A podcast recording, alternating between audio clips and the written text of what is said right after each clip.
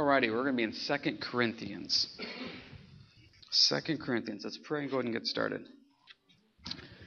Lord, we uh, thank you and praise you for who you are and what you've done. And just as we get ready to start a new book, just pray that you would um, go before in all ways and all things. We love you and we praise you, Lord. In your name, amen. Second Corinthians. You know, uh, kind of a uh, worldly introduction, if you will, here for a second. Um, I've been teaching out here on Wednesday nights for 14 years and been teaching out here at church on Sundays. I've been pastor for 11 years. So over that time, we've covered, of the 66 books in the Bible, we've covered all but about, I think it's about 12 of them. And we have never covered, in the 11 years I've been on here, we've never covered Second Corinthians. And so anytime I get done with the book, I always like to go back, and Nancy's got a list of all the books that we've gone through in the time frames. It's like we've never covered Second Corinthians. And, and Second Corinthians is an absolutely wonderful book. And it just doesn't get a lot of respect. When you think of Corinthians, you always think of 1 Corinthians. You got 1 Corinthians 13, the great love chapter. You got 1 Corinthians 14, spiritual gifts. 2 Corinthians is kind of like the sequel that's better than the first movie, and no one really pays attention to it. And we could go through movies, and I could tell you there's certain movies that the sequel is better than the first one, but people only think about that. 2 Corinthians is a better book than 1 Corinthians. They're all good, but it's a little bit better. And the problem is it doesn't get a lot of attention. In fact, we haven't done an epistle out here in about a year or so. Uh, we've been doing Proverbs on Sunday mornings, and we've done Ecclesiastes and Wednesdays. We've been doing uh, Joshua, then we'll be doing Leviticus. So it's been a while since we've been into an epistle. So it's probably been about a year or so. So we're going to get into Second Corinthians. And this is a, it's a quick moving book. We're not going to get through all of chapter 1 tonight because I'm doing an introduction into it, but this is something we're going to move pretty quickly through it. And I like this book. I like this book. A little bit of background here. Uh, obviously, Second Corinthians was written about a year after First Corinthians. Now, it's probably written in the mid to late 50s, about mid to late 50s AD. This is about 20 years after Paul got saved.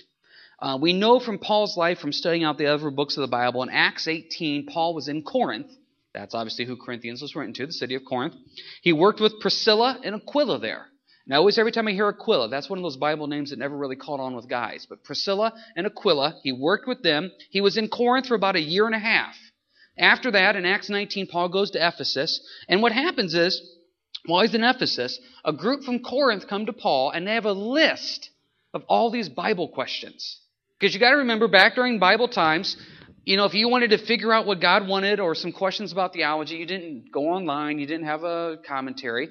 Well, you went to Paul. That's not bad. So they go to Paul with this list of Bible questions. Paul responds, 1 Corinthians. Problem is, some of Paul's answers were pretty straightforward. Now, Paul is the type of guy, when you look throughout the Bible, and if you had to pick somebody to be locked in a room with for a long time, I don't know if you'd really want to pick Paul. Paul was a great man of God, a great theologian, but Paul, by his own admission, was kind of a rough guy to get along with. He was very straightforward, he's very to the point. And so 1 Corinthians is a very straightforward book on here's the issues, deal with it. Well, what happened was the people at Corinth got this book back and they were crushed. Not because Paul said anything wrong. They were just crushed because it was so straightforward about Paul and what he thought about everything. So the key verse to 2 Corinthians is actually found if you would turn to 2 Corinthians chapter 7. The key verse to Corinthians is found in 2 Corinthians 7. This is Paul's response to them being crushed by his first letter. 2 Corinthians 7, verse 8. For even if I made you sorry with my letter, I do not regret it, though I did regret it. For I perceive that the same epistle made you sorry, though only for a while. Now I rejoice, not that you were made sorry, but through sorrow led to repentance. For you are made sorry in a godly manner that you might suffer loss from us in nothing. For godly sorrow produces repentance, leading to salvation, not to be regretted. But the sorrow of the world produces death. Paul basically comes out and says, Yeah, I was hard on you. Kind of feel bad about that, but I really don't. Because it fixed the problems that need to be dealt with. The other day, Kenan did something wrong, and I took him into the bedroom, and he goes, Des, he goes, sorry. And Kenan's, Kenan's got the puppy eyes. None of the other kids have the puppy eyes. Kenan's got the puppy eyes. He goes, sorry. And I said, I know you're sorry. He goes, you spank me? And I said, yeah, yeah, I spank you. He goes, why? I said, I'm sorry. I said, I spank you so you remember not to do it again the next time. Now, I don't like spanking my kids. I don't know anybody that enjoys that, but it's the same thing here as 2 Corinthians chapter 7. I, I don't regret it because that sorrow hopefully leads to repentance. And the same thing happens in the body of Christ today. I don't like going to people and saying, hey, I love you, but you're wrong. It's not fun. but it needs to be done.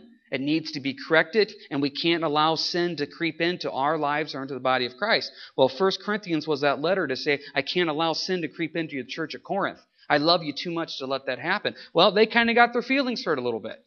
So 2 Corinthians is kind of a little bit of a makeup letter to kind of say, hey, sorry you're hurt, but I'm really not sorry.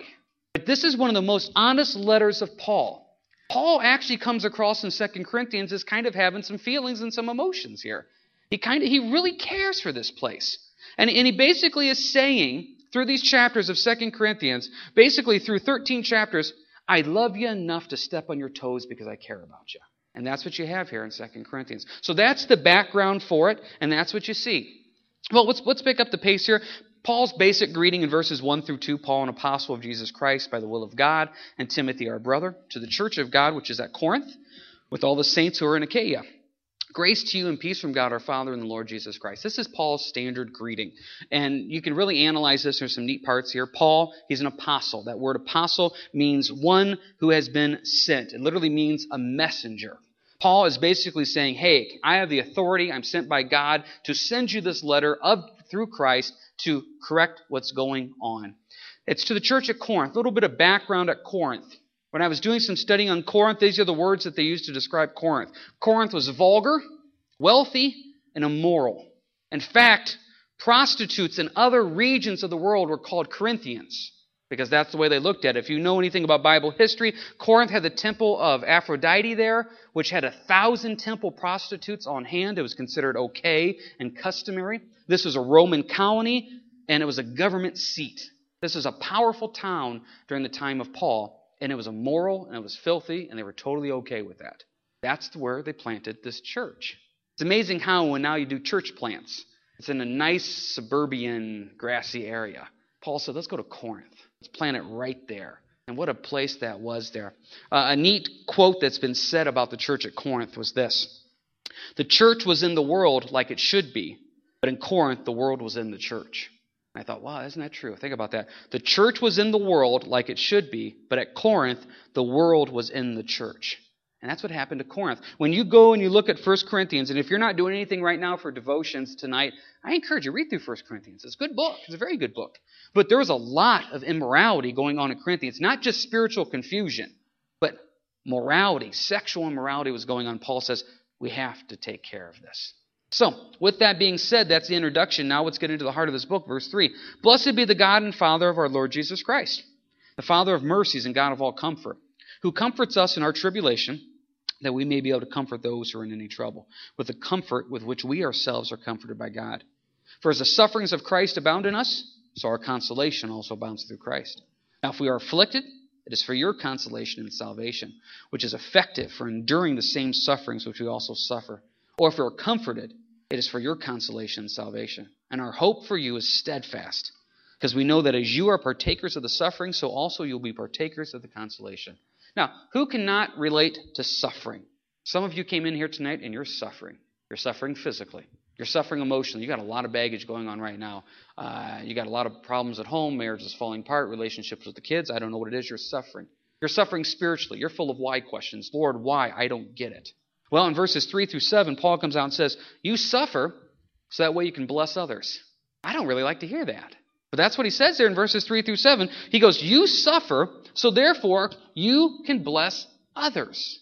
Now, I don't think any of us here, in the moment of suffering, ever stop and say, Thank you, Lord, for this suffering. Because I know you're going to use this later on in life to bless others. Almost any time when we're suffering, the first thing we pray is, Lord, end it. Take care of it. We've had a rough last couple weeks at the Irvin House. A lot of sickness. Uh, Dawn ended up going to the doctor on Monday and found out she's been battling pneumonia. Now, we've been praying for her to feel better. We've been praying for healing. We've been having the kids pray. Never once in that week and a half where she had pneumonia do we ever stop and say, Lord, thank you for pneumonia. She's going to use this for your glory. No. She went to the doctor on Monday and we prayed, Lord, just, we just prayed that everything would work out. Good doctor there and everything answered prayer. We never once said, Lord, Maybe there'll be an unsaved nurse there that she can share the gospel. Never once. Never once did I think of 2 Corinthians 1 3 through 7 and said, Wow, Lord, this suffering is going to bless others. Never once thought that.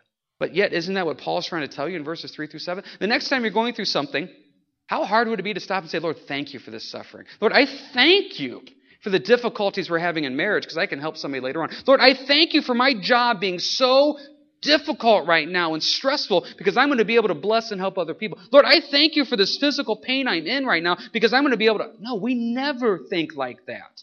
We don't. I was talking to a pastor friend that I've shared with you before. Um, neat guy. He's been on dialysis for about uh, 21 years now.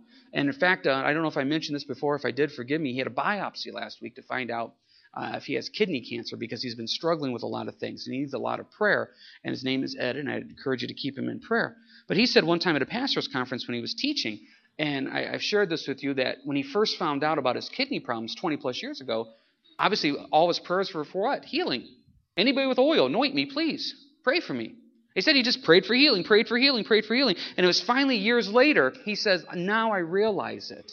Now I realize it that that dialysis that I have to do three times a week is opportunities for me to share the gospel with people that I never get to share the gospel with. And his attitude totally changed on it. Instead of looking at it as suffering, he now looks at it as Lord, it's an opportunity to comfort others because of what I go through. Now that's a very mature response. And I'll be honest, I'm not at that area in my Christian walk as much as I should be. But verses 3 through 7 are pretty straightforward with that. The next time you're suffering, we like to jump into Ecclesiastes more. Lord, low woe is me, Lord, please end this, please finish. Paul says, don't do that. Because you know what he says? Check this out. He goes, whatever you are suffering with, the comfort will be there. Look at verse 5. For as the sufferings of Christ abound in us, so our consolation also abounds through Christ. The more you suffer, the more comfort you have. Your sufferings will never outweigh God's comfort. Think about that. Your sufferings will never outweigh God's comfort. They never will. But yet, don't you think in the middle of that emotional, physical, or spiritual pain, I can't handle this, Lord. I can't do this. I can't handle another moment of this. God says, yes, you can. Because why? Verse 3, I'm the God of comfort. Now, note, He's not the God of comfort in verse 3. He's the God of what? All comfort. How many times in the world today do we try to find comfort in something else other than the Lord? He's the God of all comfort. Now, there's the big ones we always say. The people in the world, they turn to drugs, they turn to alcohol, they turn to physical pleasure and all that type of stuff. But you know what? There's also a lot of things we turn to to get us through tough times. I, I knew a, a, gal that I was pretty close to. Anytime she had a tough day, she always went shopping. That was her comfort. I know people say, I just got to go home and veg out in front of the TV for a while. Those are, are band aids on a broken arm. It gets you through for a little bit, but if you truly want comfort, you need to, verse 3, go to the God of all comfort. Oh, it always, always gives me a sick feeling in my stomach when I see a, a brother or sister in the Lord taken down by tribulation, turning to something in the world to, to get them through. Some type of comfort. And God says, No, I'm the God of all comfort. Note the word all there. And look at verse 4 who comforts us in all our tribulation. Note the word again, all. You do not have a problem in your life that is too big for the Lord. Now, I know we all know this, and all of us would agree with that, but the truth of the matter is, doesn't there sometimes you have in your life something that you almost think, maybe subconsciously, this one's too big? This one's too big. This is this one is one that does not fall under the category of all in verse 4. And as the silly old joke goes, I looked up the word all. You know what the word all means? All. It falls under it. You, you do not have a problem in your life, and neither I, that does not fall under verse 4 of all tribulation. So therefore, if every problem I have falls under all tribulation, that means it can all be fixed by verse 3, the God of all comfort. Now, very simply put, you either believe this or you don't believe this. If you think your trial tribulation is bigger than God, I can't change your mind on that. But if that's what you believe, then you're not understanding verses 3 through 7. If you're saying, okay, I understand my problem is big and God can handle it, but this is one where I'm not getting the comfort I need, well, then you're not understanding verse 3. If He's the God of all comfort, He's the God of all comfort. Yeah, but you don't understand how bad I'm suffering. No, I don't. But verse 5 says, whatever you're suffering, the comfort will be equal to that suffering. But why do we have a problem with it? Let's just be honest in verses 3 through 7. We're selfish. When I'm sick, I'm not worrying about being a light and a witness. I just want to feel better. When I'm having a bad day, a stressful day, I'm not worrying about, Lord, how are you going to use this stressful time to further the kingdom? I just want the stressful time to be over. I'm not thinking about that. Last year, when we were, um, it was the last day, Dawn and I took some time off with the kids. It was the last day vacation. We're coming home from BG. It's been a nice week. We're on 235, get a flat tire. And I don't know what you your van's like, but if you remember when you had little ones, we have four little ones, to get to the tire on the van, my goodness, you had to unload every single thing you had. So it took us a while to get to it, and we're there on 235 trying to get the tire out. I couldn't figure out how to get the tire down, and I was calling people, hey, how do you get the tire down? I, I, share, I think I shared this story with you before. I called three different people. Uh, I called Adam Lammers and, and Renee because I knew they both had a van like ours. And it's like, how do you get the tire down? They couldn't help me.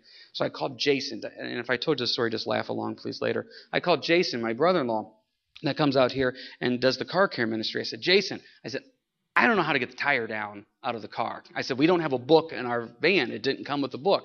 And it was one of those things when we bought the van, the guy says, Hey, just want to let you know it doesn't come with an owner's manual. I said, Ah, don't worry about it. You know, you never need the owner's manual. Yeah, you do. So, um, didn't know how to get the tire down. So I said, Jason, I said, I'm on 235. I'm, I'm underneath the van. I can see the tire. The tire is right there. There's something which lowers the tire. I don't know what to do. And so Jason's like, hold on a second.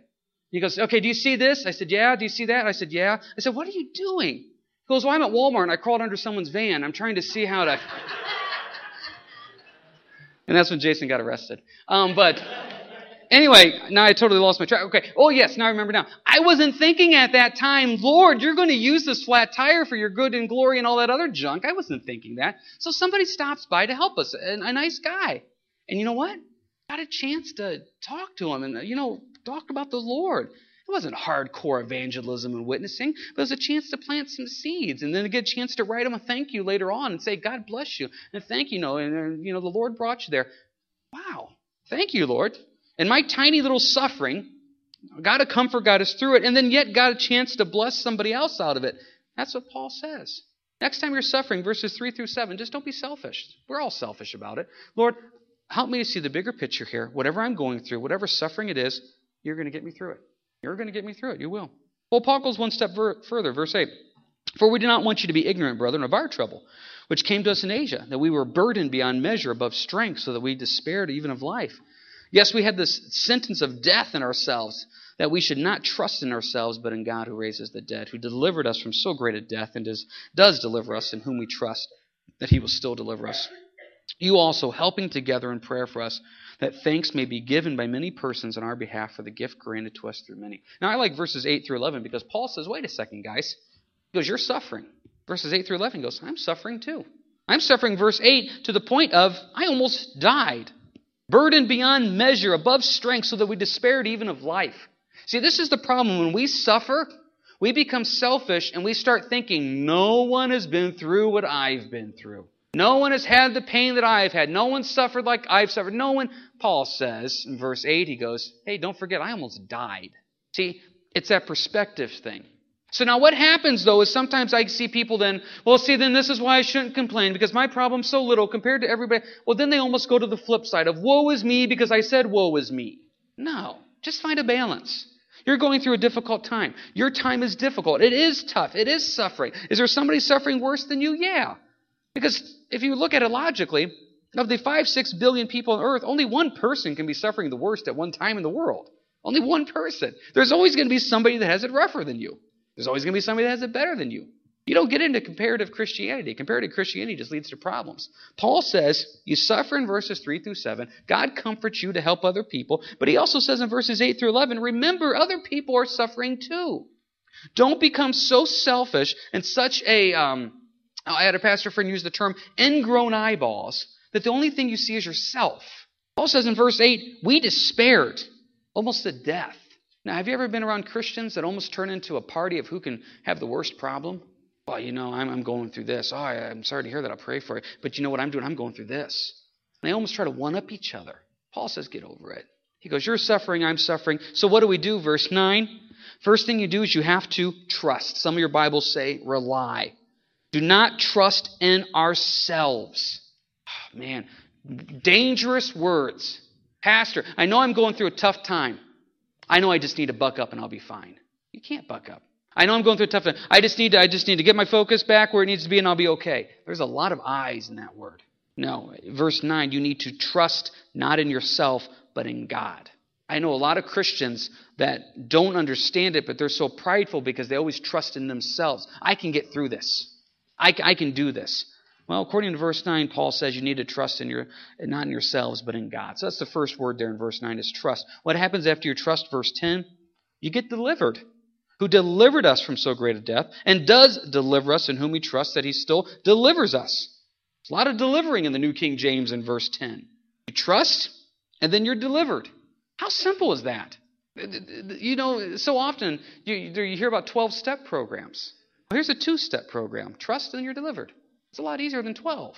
You trust and you're delivered. Lord, I trust that you're going to comfort me in this situation, get me through this, and as you get me through this, verse 10, I'm going to be delivered. How simple is that? Remember that word simple because we're going to come back to that. But what happens is you see somebody going through a tough time, and you start saying, Well, what can I do? Well, you can do verse 11. You also helping together in prayers for us. You can pray. Boy, as, as a body of Christ, we have really, really lost the importance of prayer, of understanding how important prayer is. James, my, my family is really hurting. I don't know what I should do. Well, why don't you pray for them? I am praying for them. We'll pray more. Get up a half hour early and pray. Stay up a half hour later and pray. I want to do something. You are doing something. You're praying. I don't know how many times have you heard that. Yeah, I'm going to pray, but I want to do something. Boy, the longer I walk with the Lord, the more I realize more is accomplished in prayer than we can ever imagine. Prayer. Prayer is just giving it over to the Lord. You, you see these people hurting. You see the people hurting in Japan. You see the people hurting in Haiti. You see the people. Pray for them. You hear about that pastor that fell on TV. Pray for him and his family. You hear about that church that's falling apart. Pray for him. You know, pray for those coworkers. You know, we're, we're so easy to complain about people. We're so easy to vent about people. We're so easy to whine about things. Boy, let's, let's just pray for it. Paul says, verse 11, you're helping by praying. Wow, you are helping by praying. Don't ever underestimate the power of prayer in healing your marriage, fixing your family, God's provisions, and God's just getting you through the day. Well, James, I prayed and I don't see anything happening. But you got through today. Well, yeah, I got through today. Then it worked. Well, I'm looking for the situation to be fixed. I don't know if it's going to be fixed, but you got through the day. That's why God said, Give us this day our daily bread. So you got through the day. That's answered prayer.